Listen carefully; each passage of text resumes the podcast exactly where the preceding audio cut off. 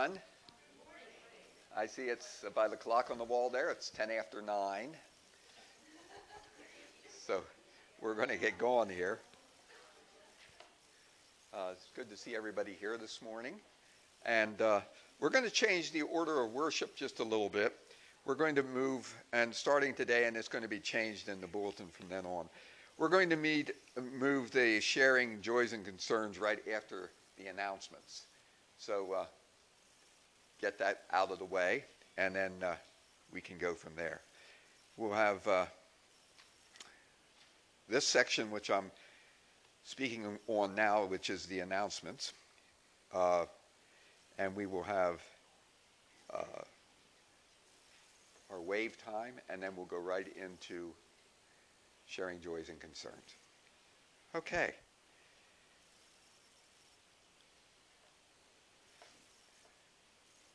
I don't think there's any announcements that we have to relay. Remember, Easter is coming up, so uh, we're going to celebrate Easter, and uh, we're going to have communion on Easter Sunday.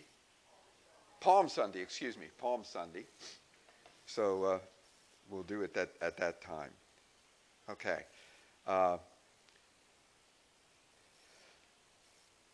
Let's do our joys and concerns, and then after joys and concerns, we'll pick up with the first hymn.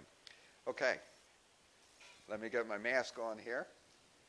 Christine, do you have any updates that you need to give? Okay, you do. You generally do.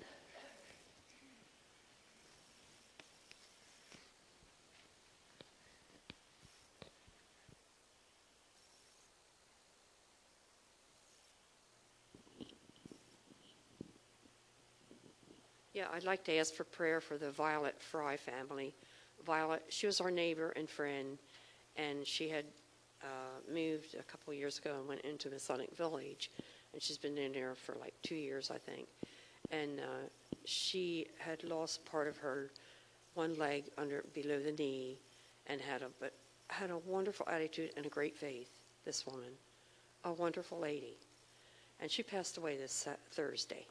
And her son called us and to let us know. They're having services next Tuesday at Sheetz Funeral Home in Mount Joy. And uh, some of us are going, and Joyce is also a very good friend, Joyce Taylor. So we were just discussing that this morning about going, you know. But I'd just like to ask prayer for that family, you know. And um, last night, uh, Karen Bechtel called me and told me that her mother-in-law, Cordia Bechtel, she came home yesterday to her own home uh, it's partly good. Probably good for her, but it's going to be, they're going to have home health care. I don't know the name of it or anything. She just said a home health care that's going to help over the weekend, but weekdays, Monday through Friday. Karen's going to be there. Someone has to be this lady 24 7. She cannot be alone. And then her husband is going to come he's going to, after work uh, and whatnot and supper, and he'll stay part of the evening and overnight with her. I don't know. They're working, they're going to try their best to take care of her at home and see how it goes. Karen said, We'll try it. And worked, we worked out a whole schedule between this and the home health care and whatnot and see how this goes. And then if it doesn't, then she'll have to go to some, a facility they're trying their best to do for her. She's 89 years old and, and she has starting with some dementia, and that's really hard. That's hard. It's hard enough with physical things, but when the mind is not, oh, it's double hard.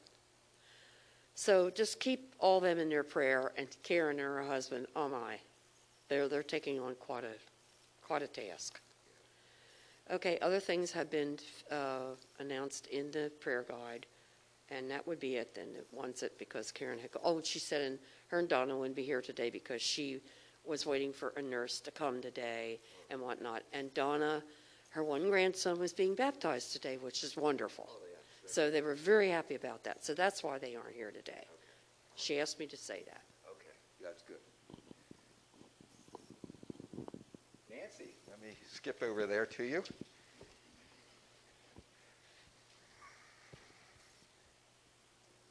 Just to share that Marge Landon is having a birthday next Sunday.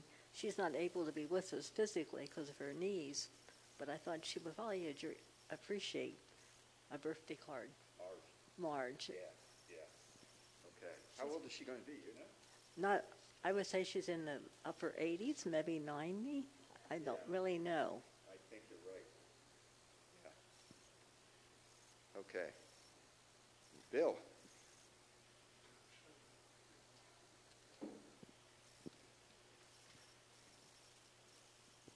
Yeah, we were able to uh, visit Mary for the first time in a year down at the Londonderry Village.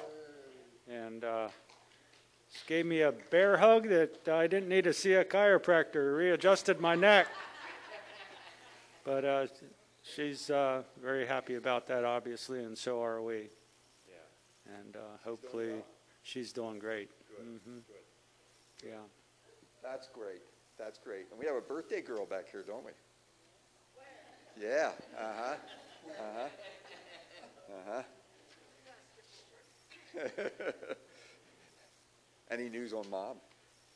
Well, we're supposed to have a visit on Thursday. Keep our fingers crossed. We'll have to wear a mask and a shield, but as of, as of now, we're allowed two people per visit, and there's only two visits in a week, so it don't cover our family too well, but for now, we'll take what we can get. So, yep. That's great. That's great. Christine, back to you here.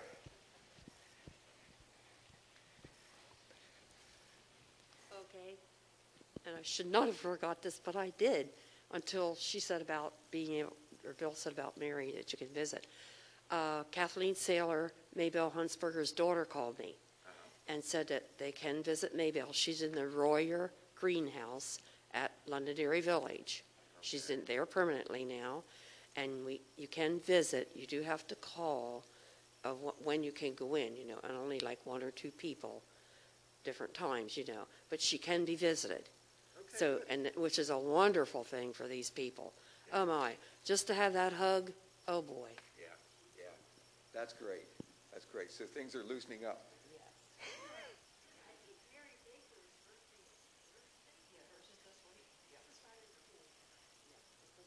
Who, who's this? Mary Baker. Oh, Mary Baker. Okay. John?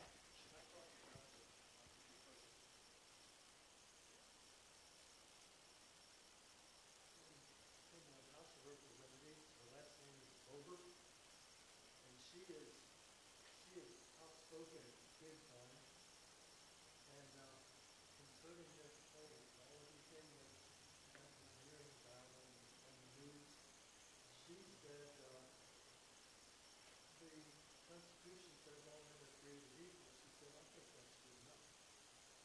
And I, and I thought about how many people in Congress really talk, really speak about the, the Constitution, and really try to follow the Constitution.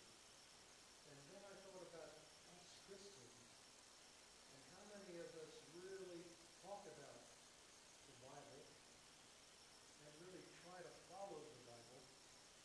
And I think that the church follows the Bible pretty much the way the Congress follows the Constitution. Pretty much. Amen.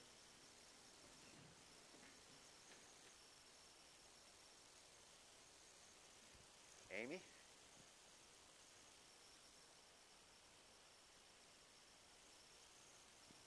Yesterday, our neighbor, um, just right next to us, uh, mentioned that his, the night before, his grandson was in a pretty bad car accident. Um, he's 21 years old. He has two broken legs and some other injuries. I'm not going to remember them all now, and I'll be- be able to get you a name then, Christine.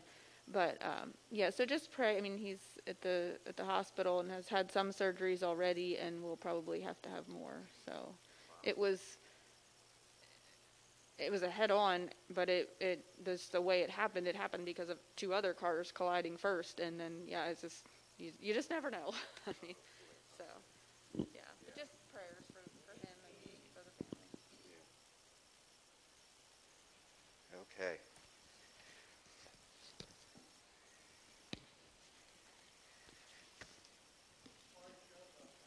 Oh, you do. I'm sorry.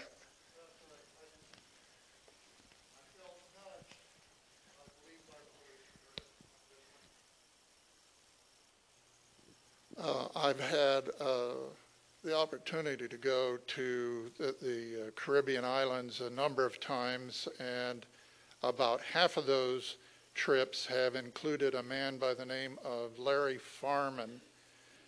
And Larry Farman's wife, uh, what's her name? Terry. Uh, died died five weeks ago of uh, of cancer. And uh, this, uh, she's fought cancer probably for uh, maybe five years or so. Um, anyway, uh, this past week, and Larry worked at a, a quarry, uh, really heavy work. It's probably one of the strongest men I know. Anyway, they found him dead next to his truck from an apparent heart attack. And uh, so Coventry congregation has lost those two that, and very, and, you know, Larry, when you go on a mission trip with somebody, uh, you really sort of get to be close to them in support, in prayer support, and and doing the Bible daily Bible studies together and so forth. So uh, remember the whole. They have a bunch of family, and and this this is a shock, uh, not only to lose mom but to lose dad too. So he he was he was probably six years younger than me.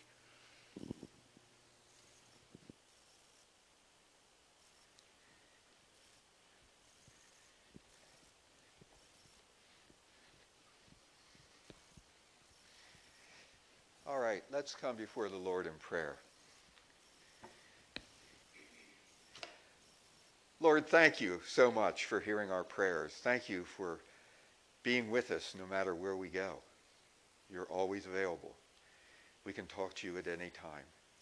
And you've heard uh, some confessions here this morning, some information that we received concerning deaths and families. Lord, comfort those families providing that they know your Son, Jesus Christ, Father. There's no, no sadness in where that person is at this moment. So comfort the families, Lord. And let us take this as a warning that death has no sympathy, that it could happen at any time. So we should be prepared at all times. And thank you, Lord, for people who are now able to greet their loved ones in their, their retirement centers. What a blessing that is. What a loving gesture it is to be able to grab somebody and give them a hug. Somebody that you haven't been able to do that to for years, or at least it feels like years. Thank you, Lord. Thank you for that. And may we continue to be healthy, and may this continue along a healthy way. Lord, thank you for prayers answered. Thank you for individuals who have come around and have been introduced to you and have changed hearts. Lord, thank you. Thank you for doctors and nurses who perform great tasks and great skills provided by you. We pray for accident victims. We pray for that young man with his, his automobile accident. Lord, speed his healing. Give the doctors wisdom and skill. Thank you. Lord, bless Karen and her family as they take the responsibility of helping their mother. Lord, such a big task. And they need your support. Thank you, Lord. Thank you. Lord, we think of believers all over the world, especially in Nigeria and Syria, North Korea, China, not only there, Lord, but all over, South America also. We don't understand the oppression, but you say in Scripture that this is what will take place. And you are always correct. There's never any waffling on what you say. Thank you, Lord, for your word. But we ask that you gather those people into you, hold them tight, give them great perseverance, Lord. Let them know that you are with them. Give them the faith, mighty faith that they need. Lord, we, we ask a blessing on this, this nation. We ask for mercy. We ask you that you change hearts, that we gather together and rejuvenate ourselves and our love for you. Lord, lead us on the right path. Turn this country to the, to the proper ways and back to Scripture and to your love. Thank you, Lord. And Lord, watch over this congregation as we go forward. Bless us. Give us support. Bless our pastors. And Lord, bless this congregation. We ask this in Jesus' name, our Savior, our, our saving King. Amen. Well, we have an opening hymn to sing. We're very blessed. We have Craig Luckenbill with us, who comes from Little Swatara, and he is going to bring the message this morning. So, Craig, if you're ready, okay, welcome, welcome.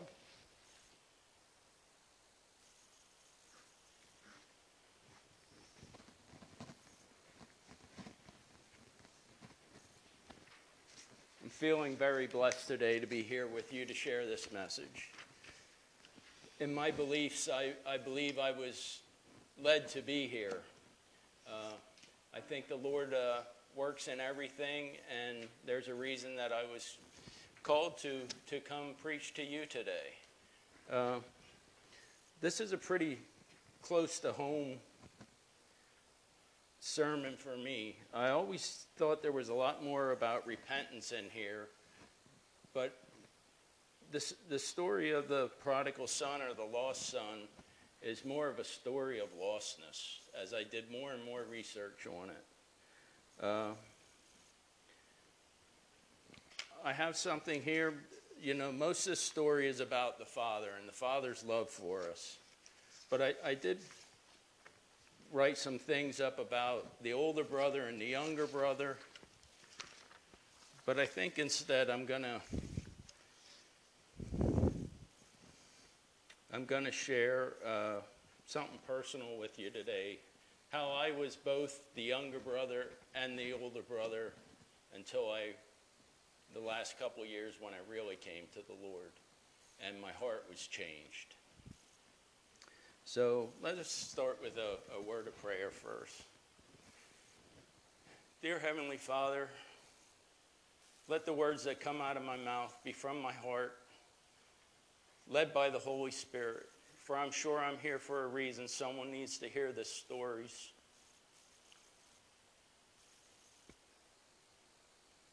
Father, just lead me. Lead me to bring glory to your name. All the glory to you, Father. In Jesus' name, amen.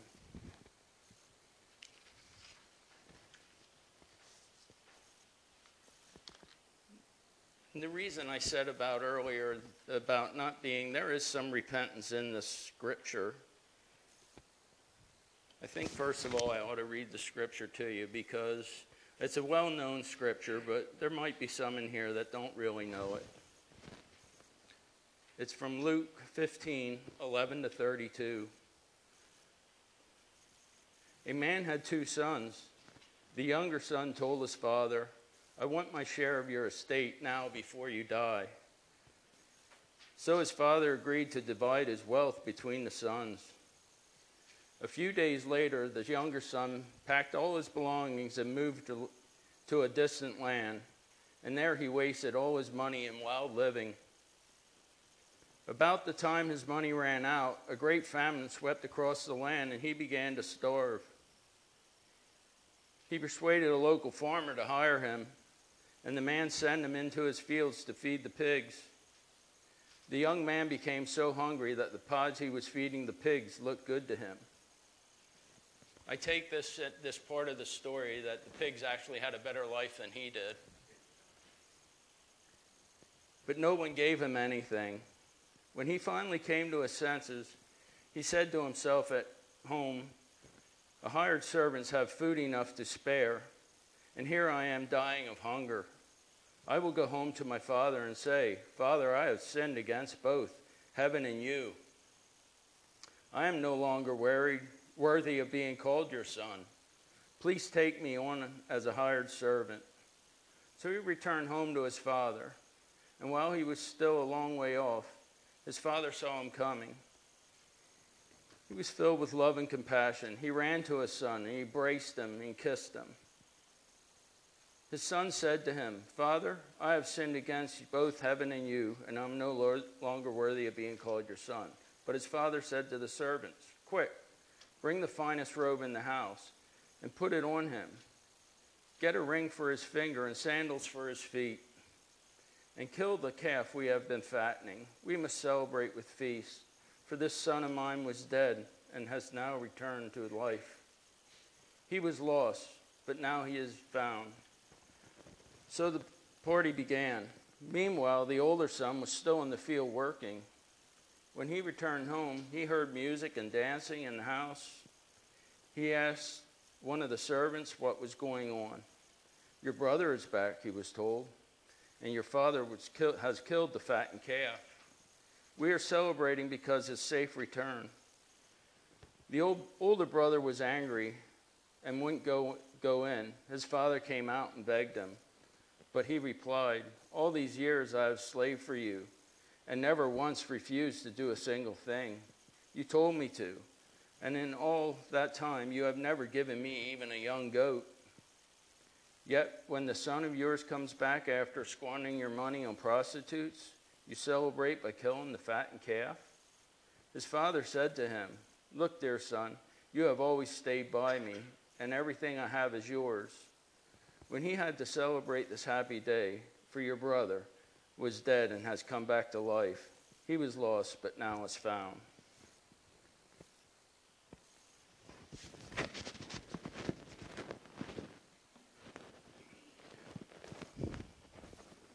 I think I just broke your microphone. so, anyway, as I read that scripture, it, it came to my mind how I was the youngest son first, I'll go over. Uh, I grew up, I didn't grow up in the Brethren Church. I grew up in the UCC church. I went through the Sunday school and the catechism and and uh, I was baptized as an infant, and I went to, uh,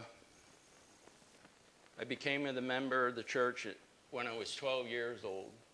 Mostly, I believe I came to be a member because my parents sent me to catechism. Uh, it was just what you did. Me and my grandfather were very close, and when I, uh, I lost my grandfather two years after that, and I can tell you, I had a hole in my heart as big as the world, as far as from the east to the west. And from that point, pretty much uh, through junior high school and maybe my freshman year, I, I did what Craig wanted to do, and it didn't matter who Craig heard in the, on the way to do it. And then I met this young lady right here, and we were high school sweethearts, and uh, she sort of changed my life. She grew up in the Brethren Church. We still go to that church at Little Swatara.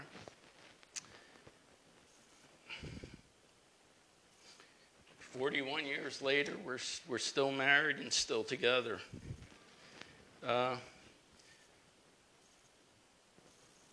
so I started getting active in, in Little Swatara, and I got baptized, rebaptized there in, uh, in 93.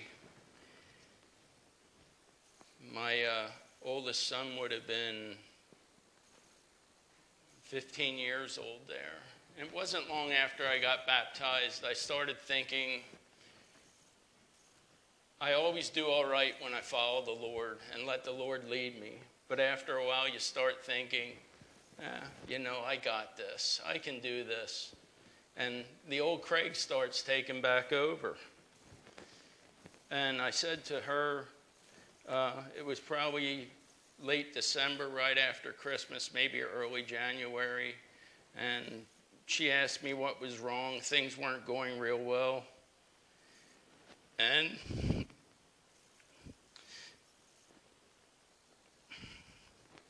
I told her I didn't believe in God no more. Well, it wasn't long, my world started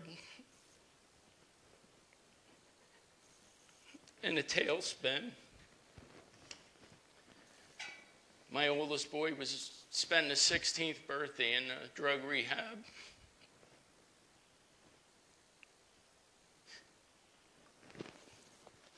Next to my grandfather and my wife, my kids come dear to heart.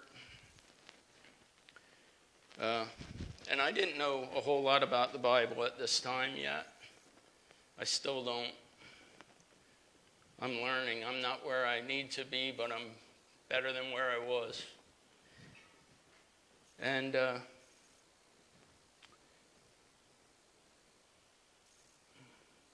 I got uh,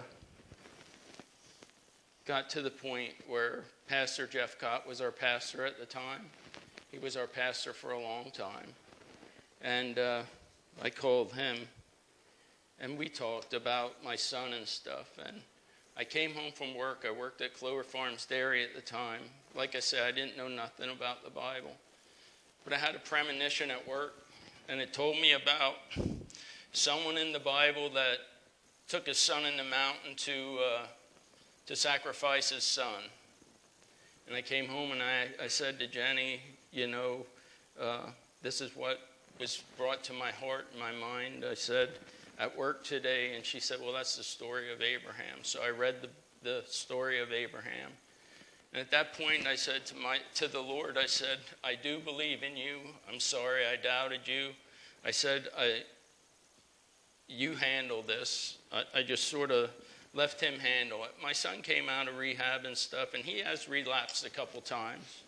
He still hasn't come to know the Lord, but as far as I know, he, he's not as far as I know, he's, he's not using uh, to this day, but he, he has had some relapses in between.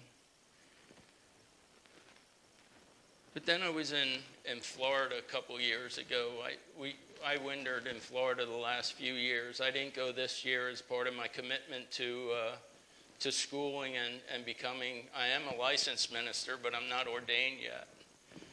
And uh, this is sort of where I crossed over and became the other side. I became the, the son that, that believed in God, and I'd go to church with Jenny on a Sunday, but not every Sunday. I'd carry a Bible to church, but I'd take it home when we left home, and I wouldn't think of church again till the following Sunday. And uh,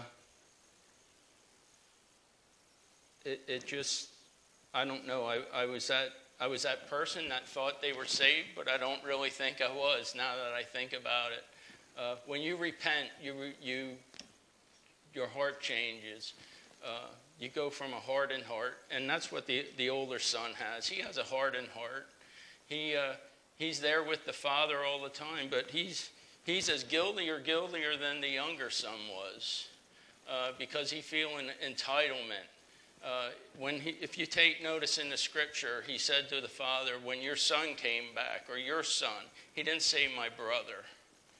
You know, I, I, there's a lot of that I think that goes on uh, in church. We, you know, we, we don't think of each other as brothers and sisters in Christ.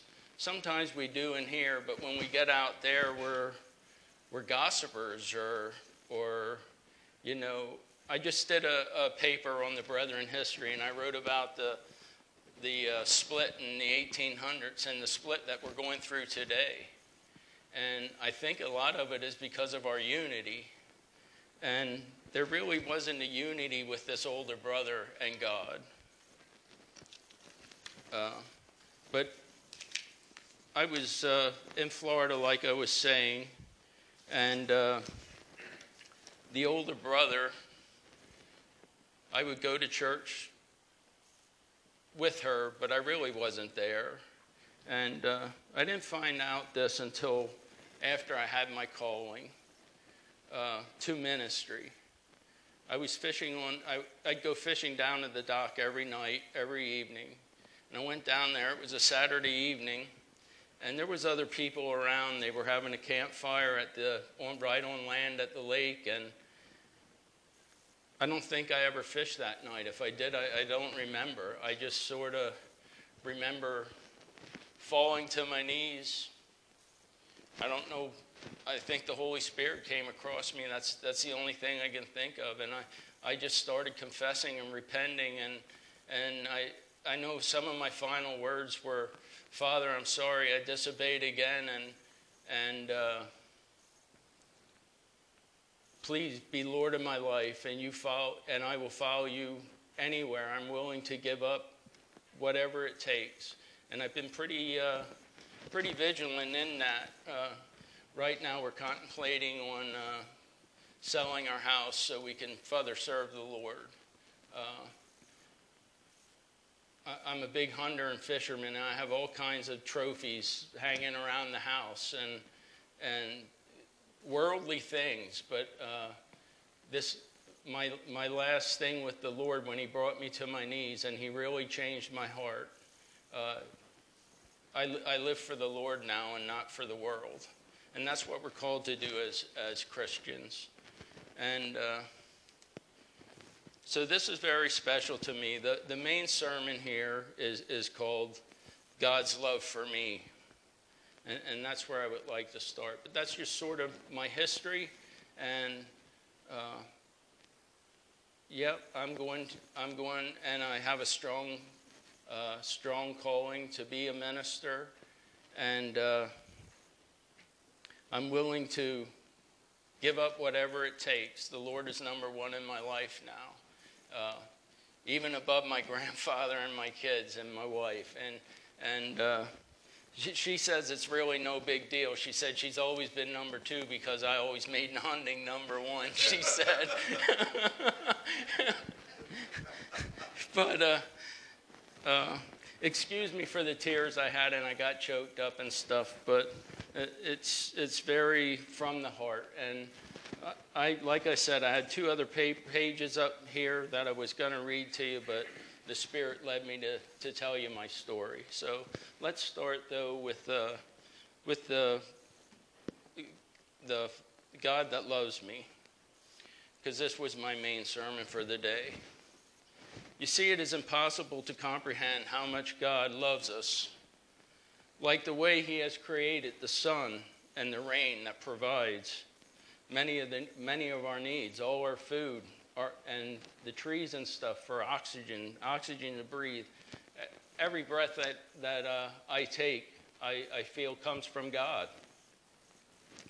The way He gave us His only begotten Son to, to redeem all our sins but this story of the prodigal son, we see the intimate human ways God the Father loves us, ways that he, he as a human can understand and relate.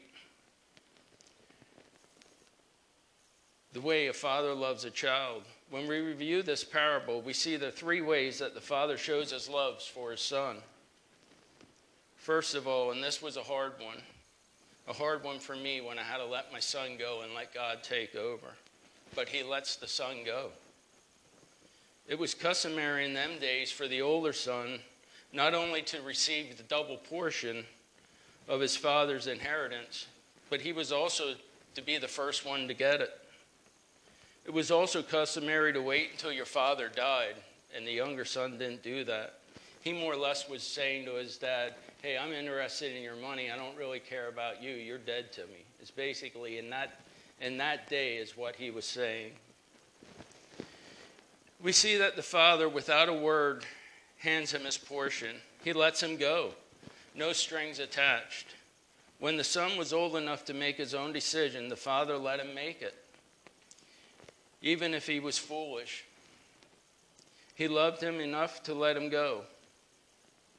God our Father is like that. He lets us go. We are free to disobey Him if we want to. We can reject and abandon the church if we wish to. We can ignore all the wise counsel of His Word and prompting of the Holy Spirit. And we can go our own way. If that's what we choose, some think that God should stop us. They think this would be love. But you see, if it wasn't for the free will He gives us, we would just be like puppets on a string.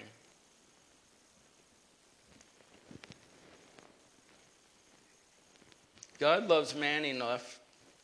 God loves man enough to allow him to be free.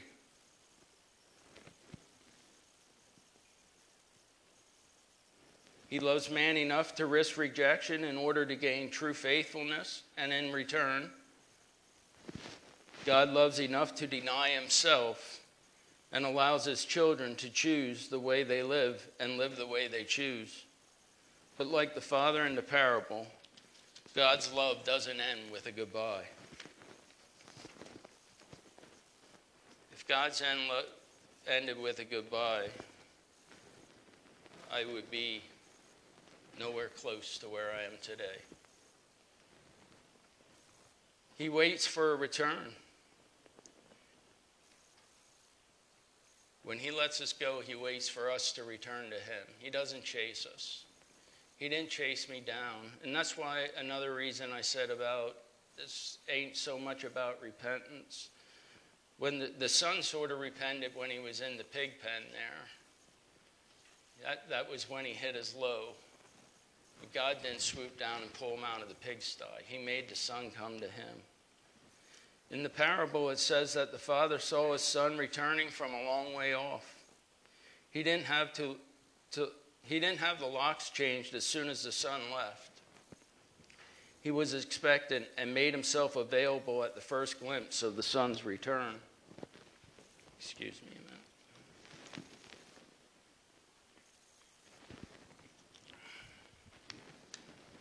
God loves us that way, the same way. He waits expectantly for our return. Let's face it, you can't hide from God. He knows exactly where we are. I don't care if you hide in the darkest place. He knows where you are, and he's, he's right there by your side. He's right there sitting with you today. He makes himself visible all the while. Everywhere there's a sign of God and presence and his love, if we only can see it. The problem was I couldn't see it. The Bible speaks of God's love and provides assurance and guidance for a good life here in the, and an eternal life with God in heaven.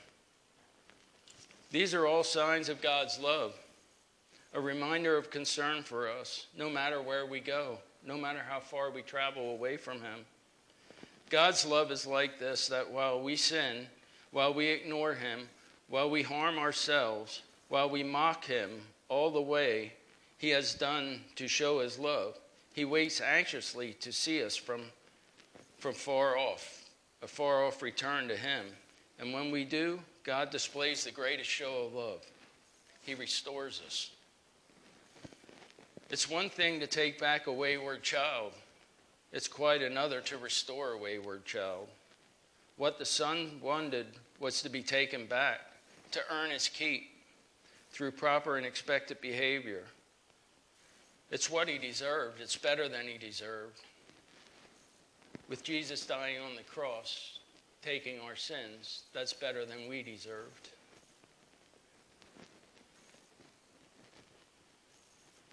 What? What his fa- yeah, what his father gave him was restoration and mercy. The father's gifts show how the son was restored. He gave him the best robe, which signified his position. The ring is a sign of sonship, belonging. The father took him back as his son. The sandal signified that he was not a slave, for slaves went barefoot. The fat calf was a celebration, and it was a precious gift as well. The father restored his son back to his sonship again, with all its rights and privileges. He even defended him against his older brother, who was jealous of his father's goodness and mercy. Well, God our Father in heaven is that type of Father. When we return to Him, He doesn't give us what we deserve or what we earn. He restores us completely as His son or, daughter. This parable teaches many practical lessons for parents. The purpose of our work with our children is uh, to eventually let them, let them be what they choose to be, even when that doesn't match with what we want them to be. Let me reframe that. I know there's not a lot of children here, but I think this works as far as brothers and sisters too. The purpose of our work with our children, or our brothers and sister, I'm going to say, is to eventually let them be what they choose to be, even when that doesn't match what we want them to be. We can look we can let go, but we mustn't give up. Parents don't just say I told you so. They say I love you so, and so should brothers and sisters. It also demonstrates very real way that God deals with us, his children, by showing us love and patience. The prodigal son finally came home, the arms of a loving father.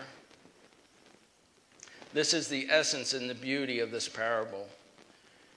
It is relevant in every place and every time where parents wait patiently for the repentance of their children or the turnaround of the prodigal son or daughter. How about you? Have you gone far away, your heavenly Father? No matter how far, no matter how bad, you can always come home to the arms of the loving Heavenly Father. He has your robe of righteousness waiting for you, and your ring of son or daughtership, your sandals of peace and freedom. Won't you come back to the Father this morning?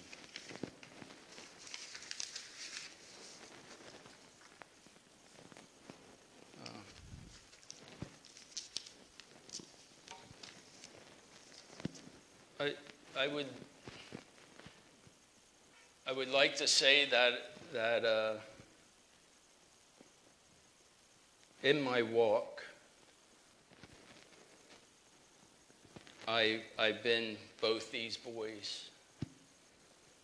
But no matter what I did, or how long I did it, or how long I stayed away, or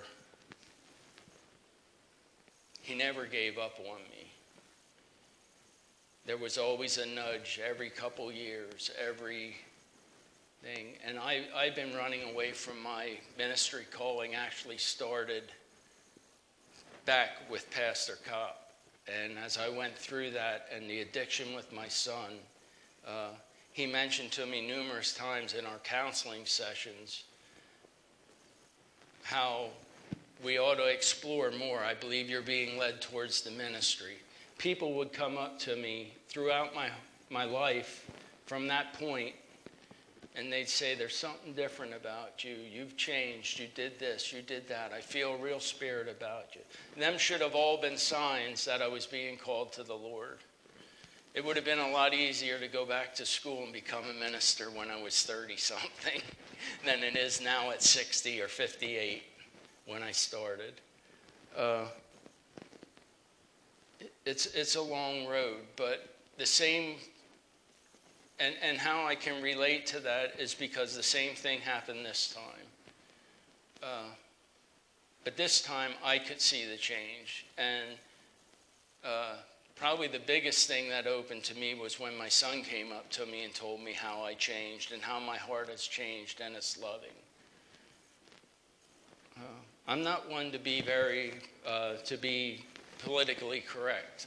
I, I'm very soft spoken and I hate confrontation, but when I get to that point, I can tell you exactly what I'm thinking and whether it's nice or not.